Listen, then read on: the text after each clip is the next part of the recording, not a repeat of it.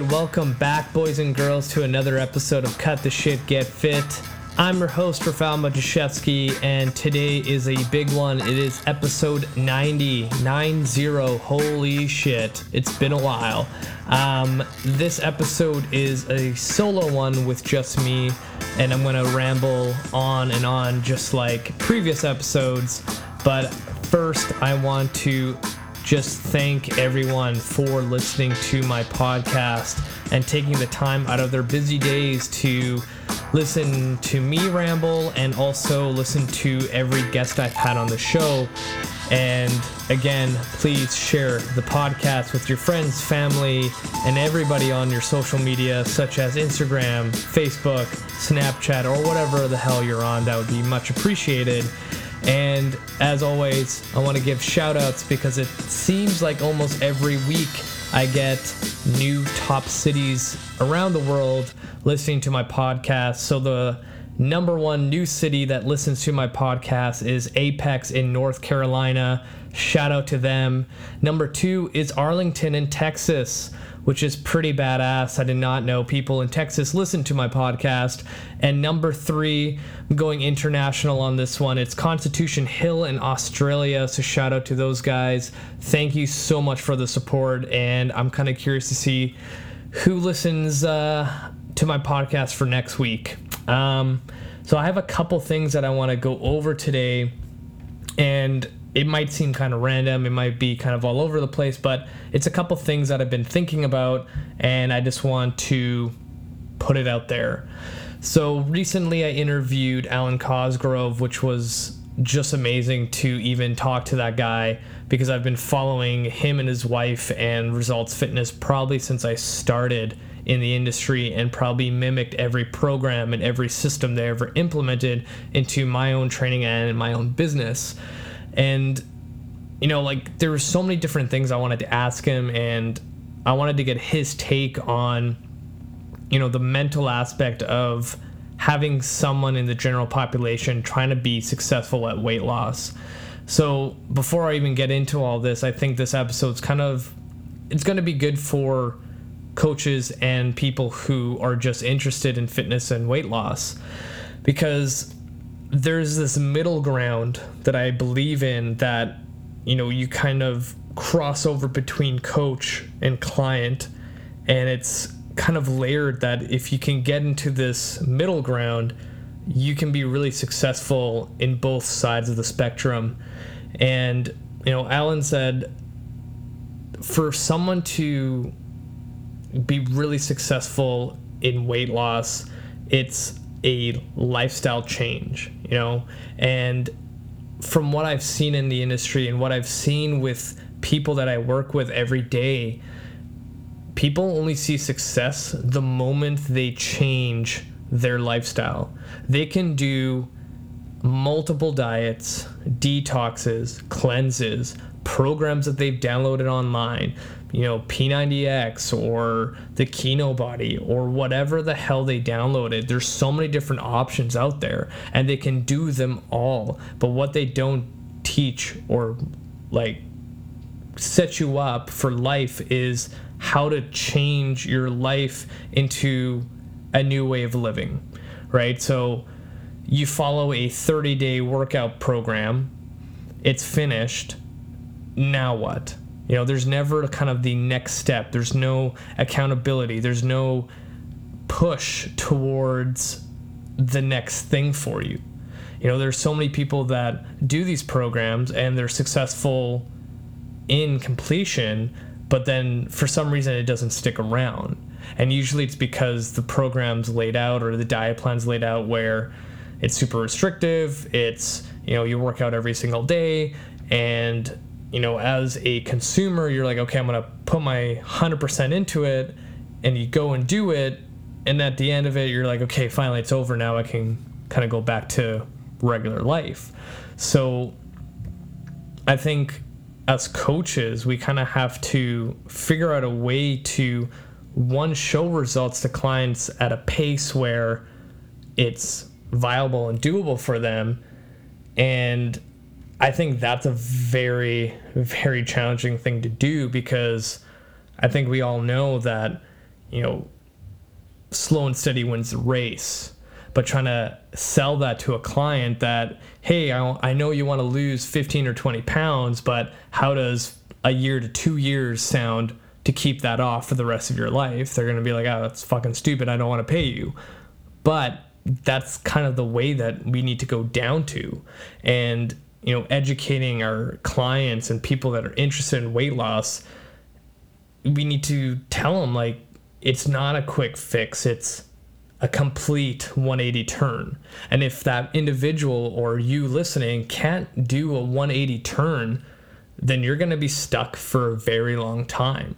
And I think it's kind of like tough love what I'm saying. Like if you tell someone you're not going to see what you want to achieve unless you actually flip your life around and make this a priority, it fucking sucks to listen to that, but you have to you know take the time to actually sit down and let that marinate in your head and really really think about what's important in your life right do you want to just kind of go down the easy route and just let life go by day by day or do you want to improve your health so then you know when you hit 50 to 60 to 70 80 years old you're still kicking around and not going from pill to pill to rehab to physio to whatever you got to do just to be able to walk and function every day. And this is kind of like the tough portion or part in every coach's life is that, you know, if you do have that conversation, is that one word or one sentence you say the thing that flips the switch to tell your client and the client goes, "Well, fuck you, you don't know what's going on in my life." So I honestly think that if there was a way for us to figure out an easier path to kind of promote that it's going to be a lifestyle change that you need to take it one step at a time. It's a long process like all these little things kind of similar to you know if i hired a financial planner and i'm like i want to be a millionaire in 30 days they would probably laugh at me. But everybody knows that you're not going to you know have all these riches within 30 days. It's going to take some time of saving investing whatever it is and that's okay. But for some reason with weight loss and fitness and whatever it doesn't like it doesn't compute in people's brains. So i think as an industry as a whole we need to change the perception of what weight loss is. It's a lifestyle change right? I think if we can get through to people in that sense, we would see a higher success rate. Now, the other thing I wanted to bring up is, you know, a lot of coaches out there that get through their, you know, years in the industry. They want to make more money. They want to kind of be that top trainer, that go to expert of everything, which is great, by the way.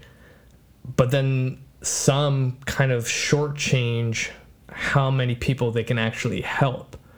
And you know, I was just thinking about this the last couple days because I had a listener reach out to me, and we've been going back and forth on uh, Facebook Messenger about the show, the guests I've had on, you know, my thoughts on fitness, nutrition, mental health, like everything. And you know, how long did it take for me to type out a couple paragraphs to answer somebody? You know, it blows my mind because I've ran into this before where I would reach out to a coach that I look up to and never hear back.